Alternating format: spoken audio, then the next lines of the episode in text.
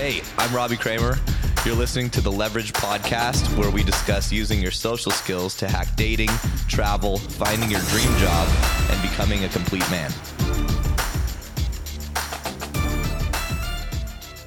Yo, yo, we're back. And today we welcome on a very special guest, a longtime friend of mine, Jordan Harbinger. And Jordan is one of the pioneers of podcasting, and his show, The Jordan, Jordan Harbinger Show, receives around 5 million downloads per month. He's also an expert in human dynamics, networking, social engineering, which is how we met back in the day, I think in 2007. He was just getting into podcasting, uh, started a social dynamics company called The Art of Charm.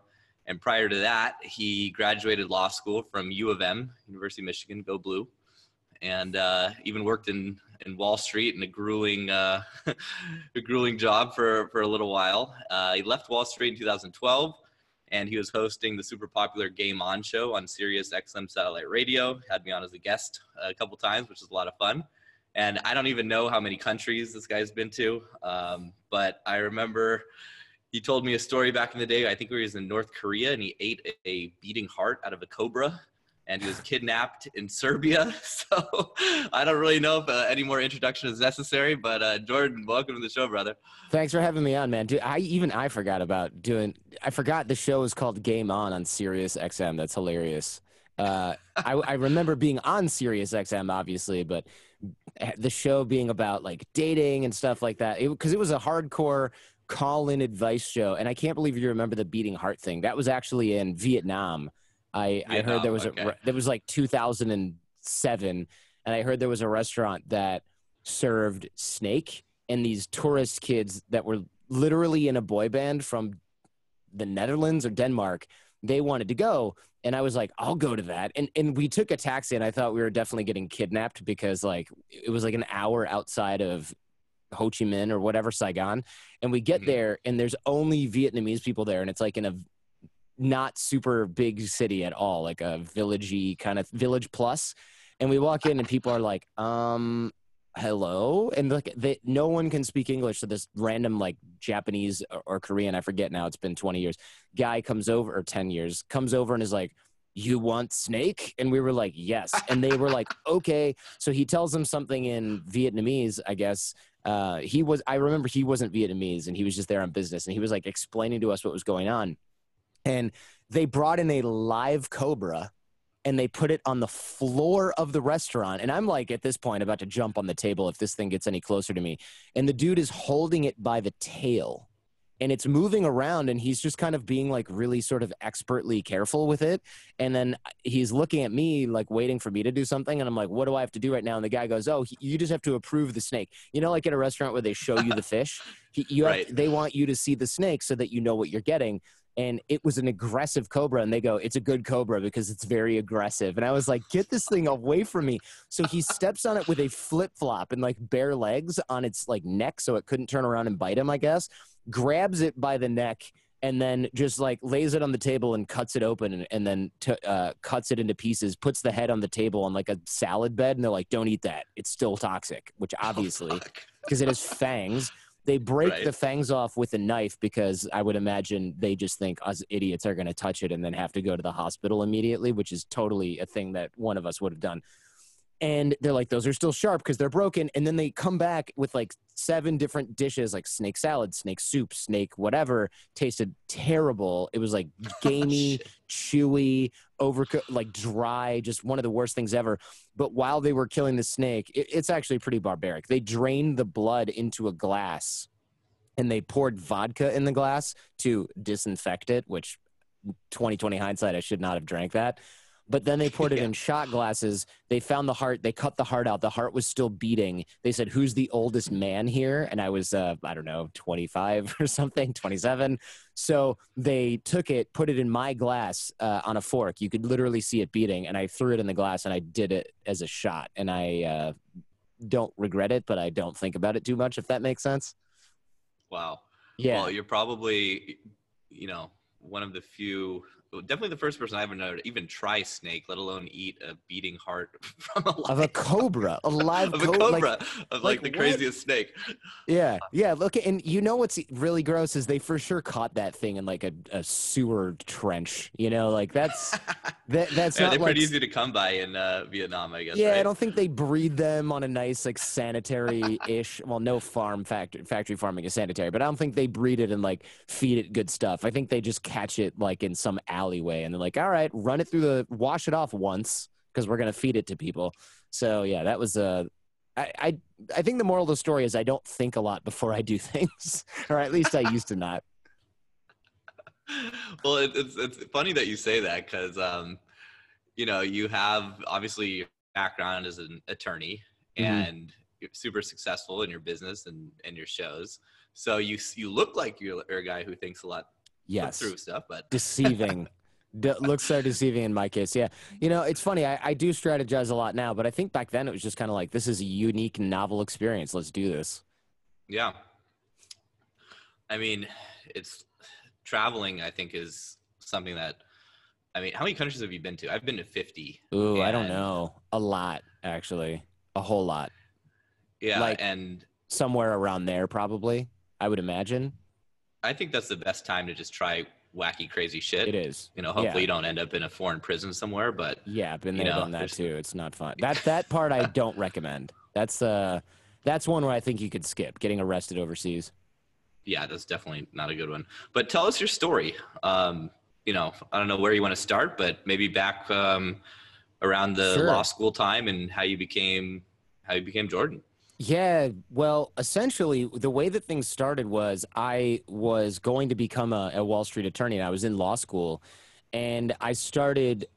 uh, One night, I was downloading a movie, and I was like, "This is pretty interesting. Uh, let me see what else is on these like BitTorrent kind of news websites." And I grabbed something that was called Double Your Dating that I'd seen a thousand times, and I thought, "What losers are looking at this?" And I downloaded it because I was just eventually after seeing it like a hundred times, I was curious, and I grabbed it, and it was kind of novel and unique, but I thought this, there wasn't a whole lot of practical application to it, and I started lo- reading about evolutionary psychology and things like that, and I just kind of really got into it as a hobby, and I remember going out the first night and trying some of the dating stuff and just being like, this is maybe made up by an internet marketer. I didn't think internet marketer, but I was like, some of this is made up, but some of this, this guy's like onto something.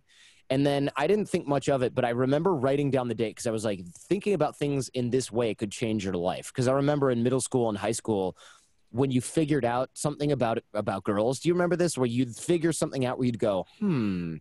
I saw her once this morning. I saw her again the, later that day, and I made eye contact with her, and I said some like fun thing to her, but then I didn't like hang on her the whole night, and now she's attracted to me or whatever. So you have like you kind of like think, oh, okay, maybe there's a pattern to like someone seeing me, and maybe there's a pattern to the way that you flirt with people. But like we didn't have the code cracked. It's just that was when I saw Yeah. like maybe there was even a code Eh, that Right. people understood. And I also had friends like one guy was really good with girls, but like one guy or the rest of us were not. And I would be like, hey, how do you talk to girls? And he, he would be like, oh man, just like be cool, like non actionable, bullshitty advice that doesn't mean anything. And so I remember thinking, like, what if I just watch what he's doing? Because he's not telling me he knows a secret. But truthfully, he just couldn't articulate what he was doing. He's like naturally good at it. His older brother had some game, you know. And in Mhm. 2020 hindsight, even he wasn't that good. He just acted tough, but was like nice to girls. So they saw this like tension in that, and I was like, oh, Right. okay. But back then, I had no idea what the hell it was. I just thought, oh, he's nice to girls, and that didn't work. Surprise, surprise. So you have to have that tension there. And there's a lot of little things like that that I started to think about over time. And then as I started to become an attorney on Wall Street, I remember being like, it's really hard. I'm probably going to get fired from this job because everybody's really smart and everybody works really hard. And I, I work hard, but like, you know, I'm not smarter than all these people. So I had like major imposter syndrome. And Hmm. what I did was I decided to try to get an, another advantage because in high school, my competitive advantage was like, oh, I'm kind of smart, show up to the test, do the geometry. Like, I'm no genius, don't get me wrong, but I was like smart enough to like pass te- tests.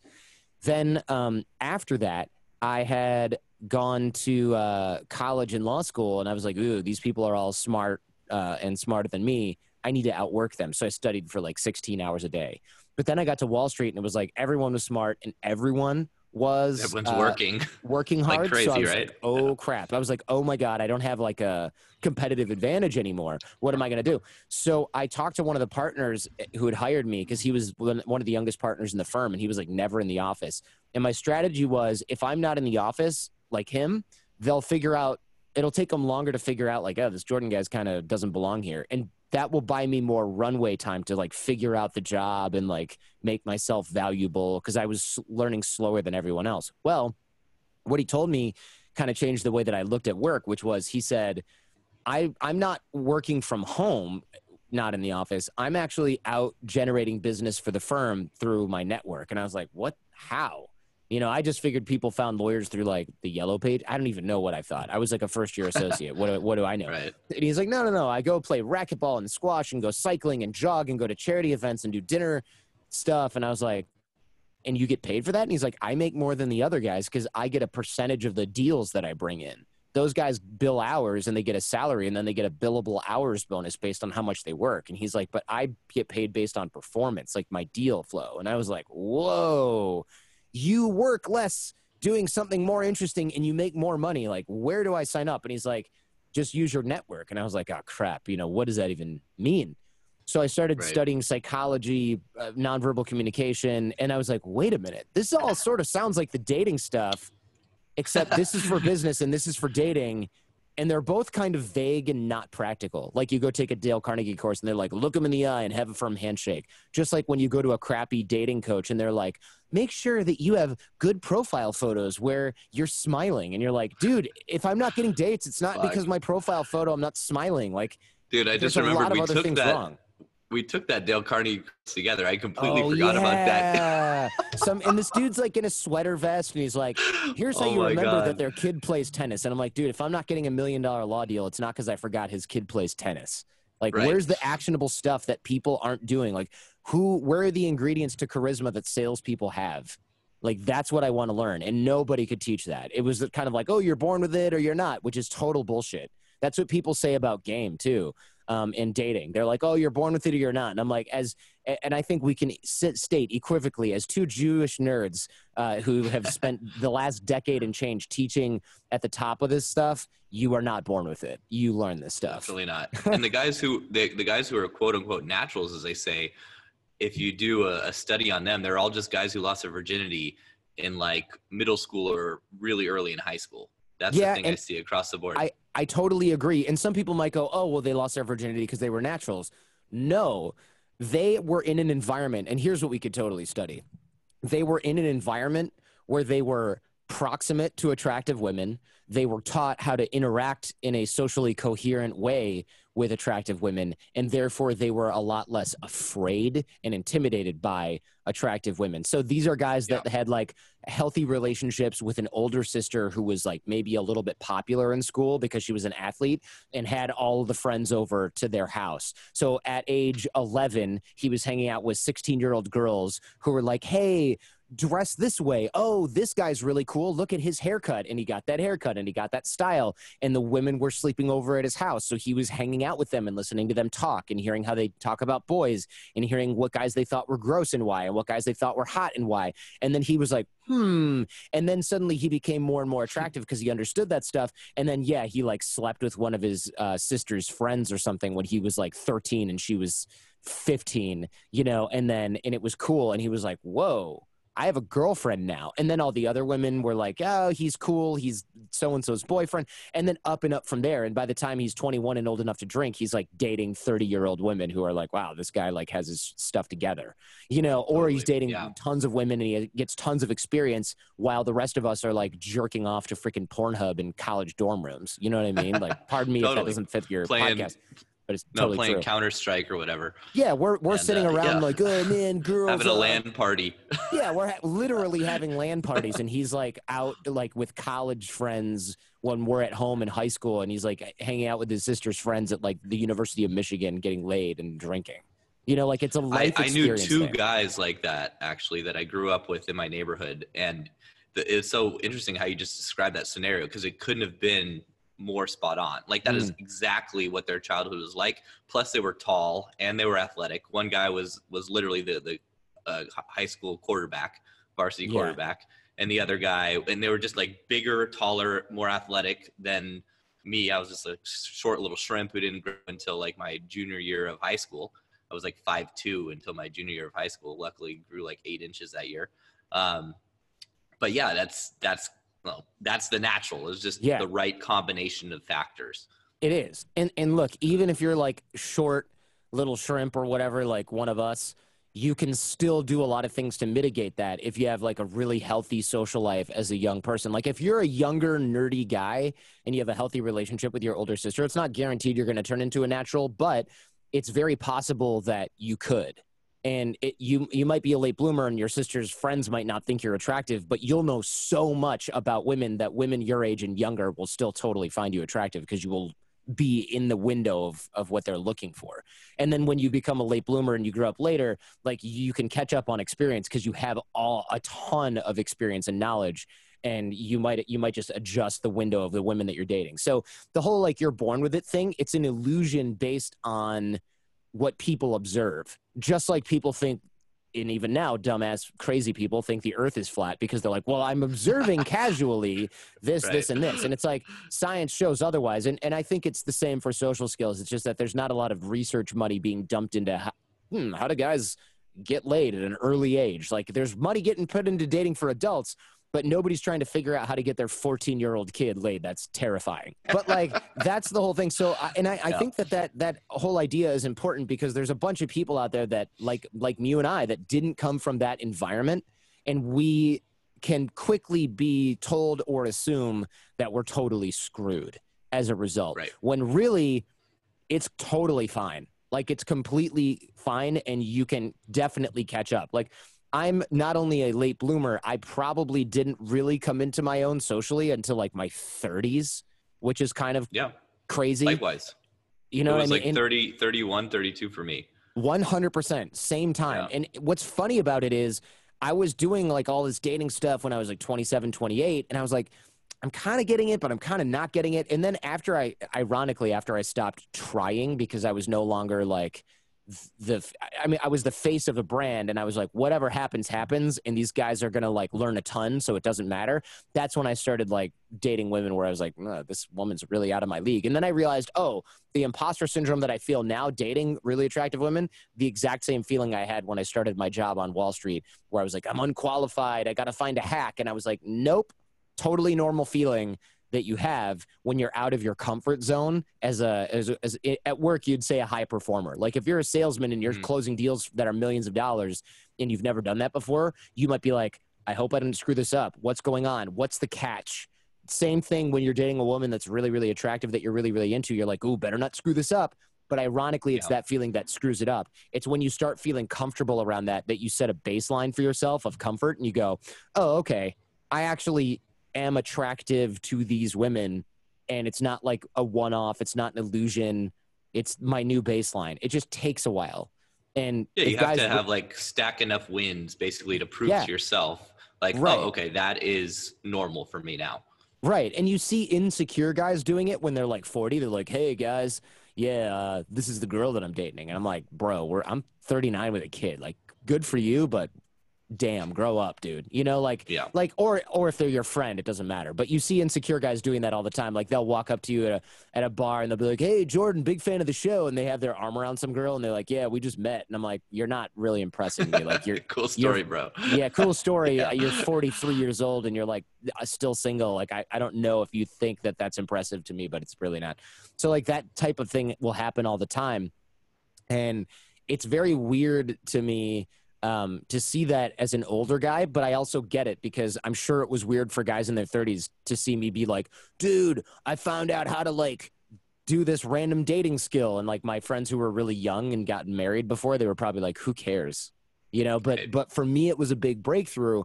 So I want to the whole point of this story is to like tell people, look, if you're not a natural, it doesn't matter because there's no such thing. It's just something that happened to somebody else earlier. It's not too late for you. And also, um, it doesn't really matter if you're a late bloomer because there's literally millions of people in the same phase of life. And if you're really, really late, like if you're 40 and you just woke up and realized that this is something you need to work on, fine. You can date younger women or you can date women that don't really care if you're a little socially awkward because it's completely normal as a human. Yeah, and like when you know, if if you are a late bloomer, you've probably developed a lot of other transferable skills exactly that will carry over, and you have a leg up in that department. Yeah, yeah. The problem, the problems aren't, hey, I'm a nerdy guy that focused on learning a bunch of programming languages and I have a PhD from Cornell, but I'm socially awkward. The problem is when you go, ooh, I got to act cool now, and you become horrifically insecure trying to prove yourself. That's far less attractive yeah. than somebody who's just like, dude, I spent my 20s getting a PhD. I have no, I've been to like five bars for my friends' birthdays. I have no clue how to do this and it's like, don't worry. And then like my girls online will like that. They'll be like, oh, he's a, he's a nerd. He's a, they love nerds, dorks. Yeah, you know, they, like they, they do, yeah. they do.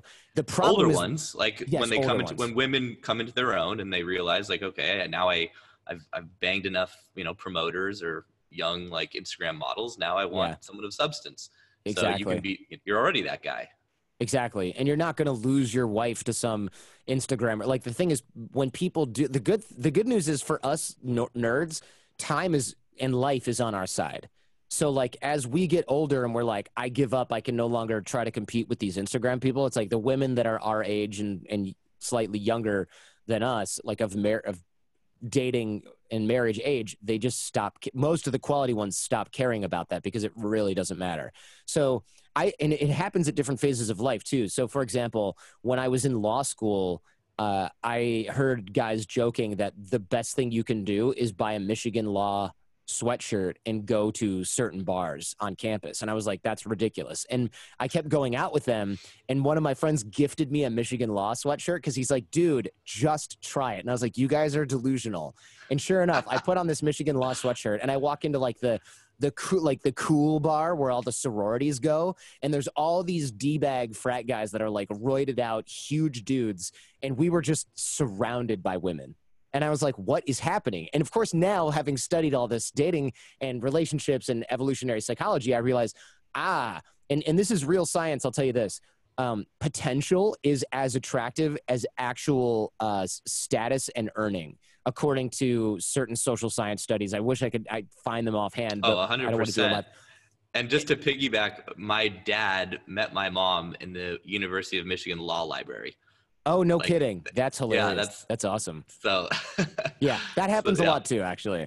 Um, and it's mm-hmm. no accident that there's tons of sorority girls that were studying in the law library at all times. And I used to think, and like, he's oh, a doctor. They, he was he wasn't even a lawyer, but he was yeah, like, oh, no, I'm going to hang out there. Yeah, it yeah, happens. So. It, it's it's during finals we had to have a rule at the law library that only people with an ID could study there, uh, law ID, because it was getting packed with people that were studying because it was like the only truly quiet library. The other ones were already mm. super loud party areas, but t- year round there were women that would go in there.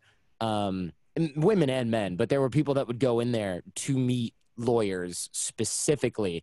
And I remember this because I remember talking to a lot of them, and I was I'd be like, "Why do you study in here?" And they'd be like, "Oh, it's quiet." And then you'd get to know them for a while, and they'd be like, "Honestly, m- my mom told me to like study in here," and I'm like, "Dang, that's uh that's some calculated shit right there." But yeah. um, potential is as attractive. Uh, has the same effect, I should say, on attraction as actual earning potential. Like, of course, if someone's a true gold digger, they're going to want to date the doctor and not the, necessarily the med student. But if somebody's just attracted to potential, which is not the same thing as being a gold digger at all, by the way, um, they're going to go where it's a quote unquote target rich environment. So, yeah, if you're all good at studying to be doctors and lawyers, like those libraries are going to be full of people that are interested in those people.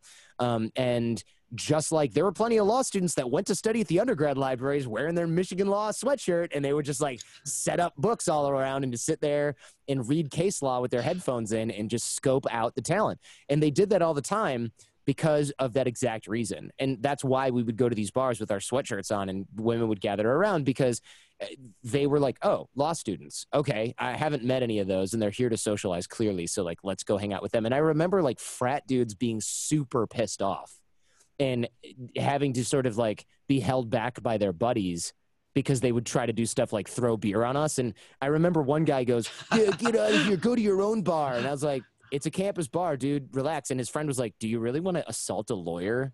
I don't think you want to do that, man. And I was like, dude, just calm down. Like, let's all have a drink. I remember he was so territorial because we were like a spectacle. It was like being in a zoo. And it was true. My friend said, we're in the fish tank whenever they go down to this bar. And I was like, why? Why do you say that? And sure enough, you sit in there and we're sitting at this round table drinking like crappy beer, wearing hoodies. Everyone else is dressed up. And we're just like, there's just people circling around our table and like making eye contact. So I'm not saying go buy a Michigan law sweater and hang out on campus bars. I think that might be a little creeper level 10. But for guys that are maybe younger and they're like, oh, I'm just a student, it does not matter. It really doesn't matter. Or like, oh, I'm entry level at Amazon. Doesn't matter. You know, like, oh, I'm Yeah. a newbie at Facebook. Don't worry about that stuff. Women just want to know you have a dream and you have something you're aspiring to. Yeah, And, that's uh, not being an yeah. influencer on frickin' YouTube. Also, yeah, exactly. Yeah. something legitimate. Yes. So what happened next?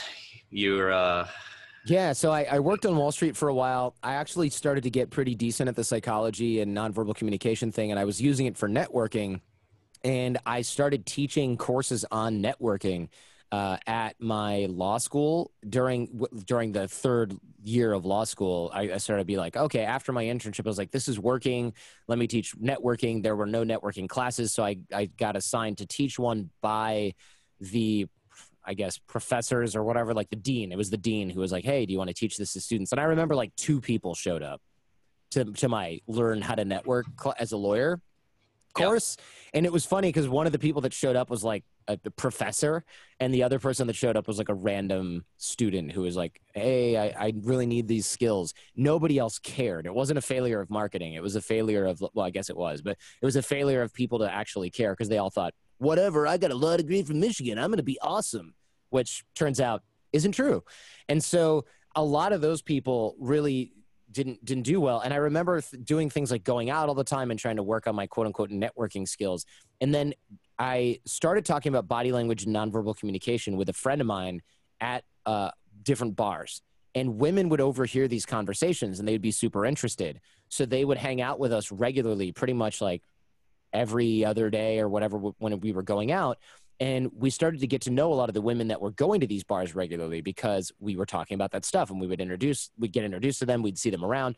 Then i started to walk into the bar and i'd see like two or three or five or ten women that i knew right?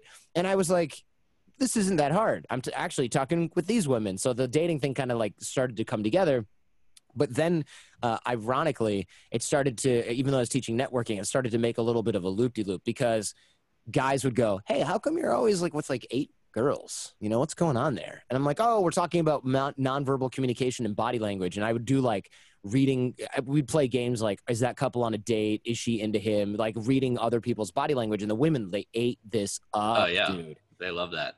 It was like my primary thing that I would do. I would sit there and analyze people's body language, and they'd be like, "Oh, you're some kind of expert, huh?" And I'd be like, "Oh, I study this stuff and blah blah blah." And so guys started to notice that I was with women, and then they were like, "Hey, why don't give me a call next time you go out?" And I was like, "I'll tell you what, like I'll bring you, but you have to be willing to sort of like learn this stuff that I'm teaching." And then I started charging them date, uh, sorry, uh, drinks and um, and food, so they would pay for that stuff. And and then it became like officially like dating coaching, where I was like, "Look, if you pay me four hundred dollars, you can hang out with me four nights this week."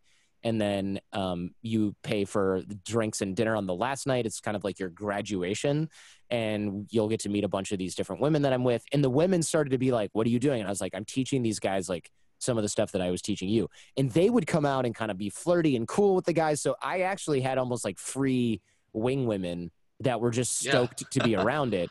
And that lasted for, I would say that was like the entire last year of my law school on and off was like unofficially slash officially running like boot camp ish type situations. We didn't think of it at the time. Yeah, that's funny. I never I never heard you talk about that before. Yeah. Yeah. so yeah. I was always kind of curious how you kind of came around because, you know, the first time I heard of you, you, you know, I think I was working for Pickup 101 and Yeah. you had just started the podcast and you needed some guests to come on. We talked about flirting, but I, I was like, I don't really know how Jordan ever got into this stuff. So Yeah. it makes sense now. Yeah. that was it and then um and then we started the podcast because what was happening was i was talking so much about body language nonverbal communication and then it would be like on monday i'd have a conversation with people for like three hours then on tuesday there'd be like a new guy or new people and they're like wait wait wait what's this thing about da, da, da?" and i'd be like oh man we covered this yesterday so i started burning the talks that i was having with my friend who later became my business partner uh, we started burning him to cd and I was like, go home and listen to this CD and then come back and you'll know you'll be like caught up more or less. You'll have like a basic foundation. And then I would burn a CD and give it to somebody and then they would be like, "Hey, I gave that to my roommate. Can I have another one?" And I was like, 5 bucks. Then I raised the price to like 20 bucks. And so I was burning CDs and I realized this is such a pain. You know, I'm giving away tons of CDs or selling a ton of CDs, but I'm not going to get rich selling CDs. Um, and guys would be like, I need five, one for my roommate, one for my brother, one for my cousin, one for me, and one, you know, like it was like You got to burn them all one by one at the time. Yeah, right? it would take like six hours for me to freaking do it, and I'd be like trying to study. It was insane. I'd have a CD burner hooked up like to the laptop, you know, and I'd be like reading case law, and it would be like ding ding, and I'd be like, all right, swap CD. It was ridiculous.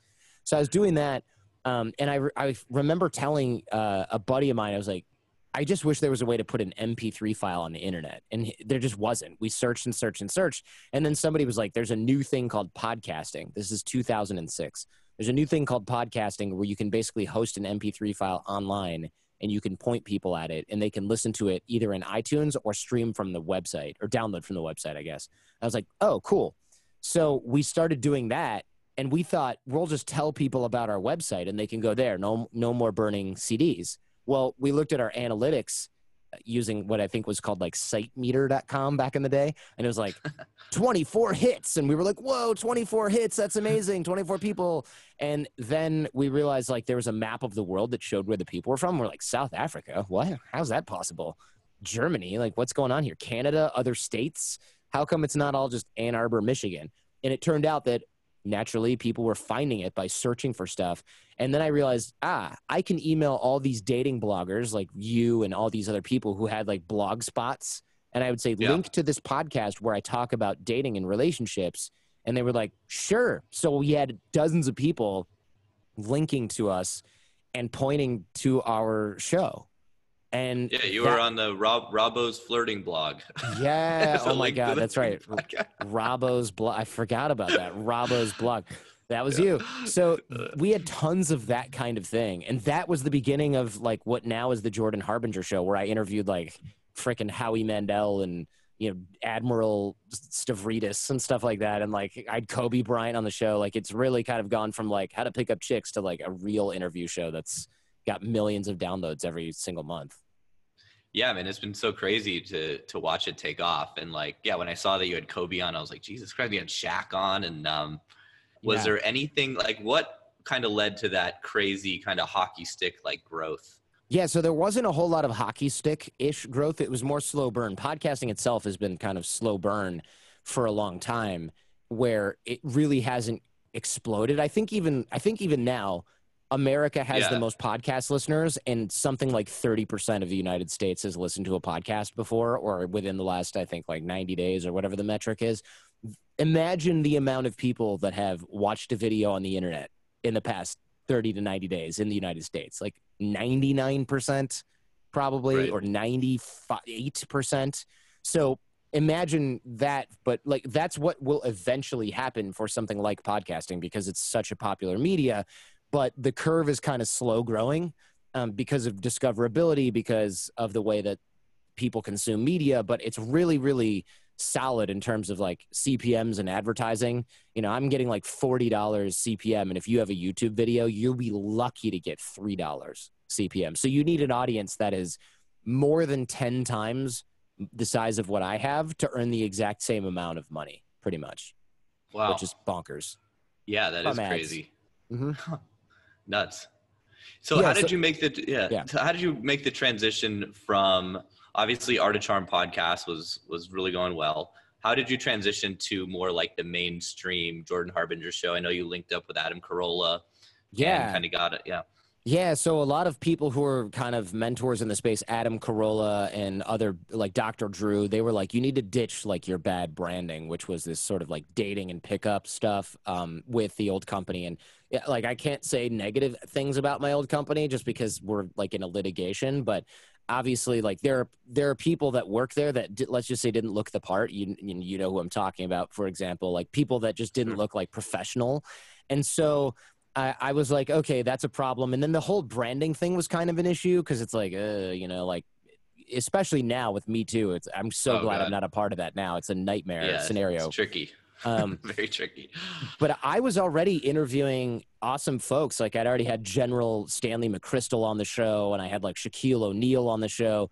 So I was done talking about a lot of the dating stuff because I'd gotten married and I was trying to have kids. And it wasn't like, oh, I'm too good for this now, but it was just like, okay, we're running programs. Like I'm teaching this stuff all the time. Like I can't just 24 7 talk about this. And also, a lot of the stuff that I was teaching was not simple or or sorry not easy but pretty simple. And, and you know what i mean. Like it, it has to do with confidence and nonverbal communication. And so to do three episodes a week which is what i was doing you can't really beat that topic to death like that. Like it starts to become less interesting.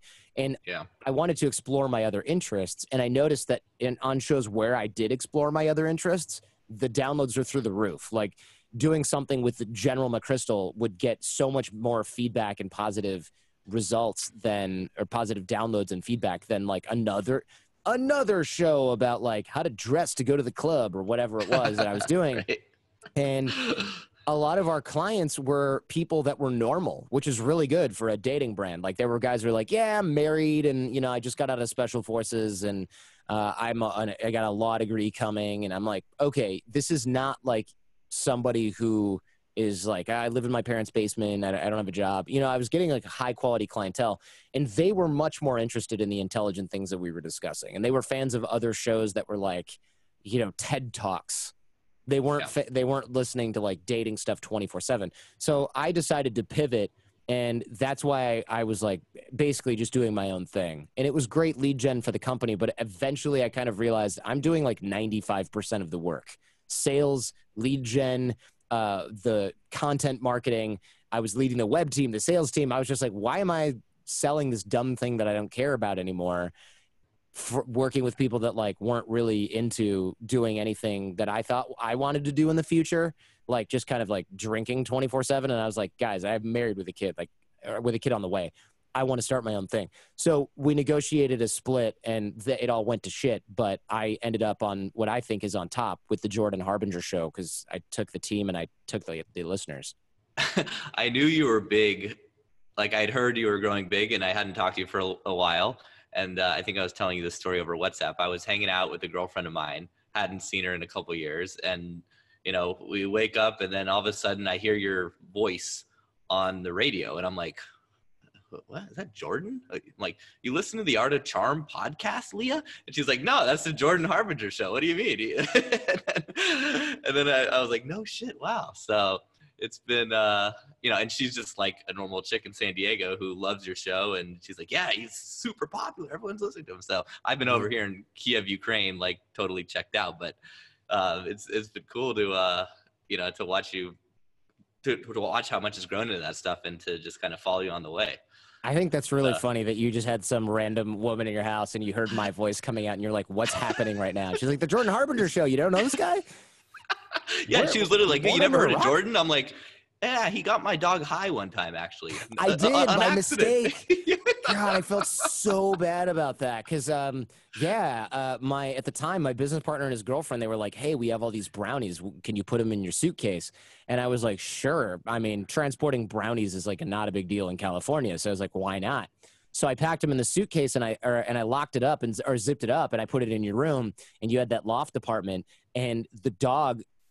I grew up You didn't know I had a dog.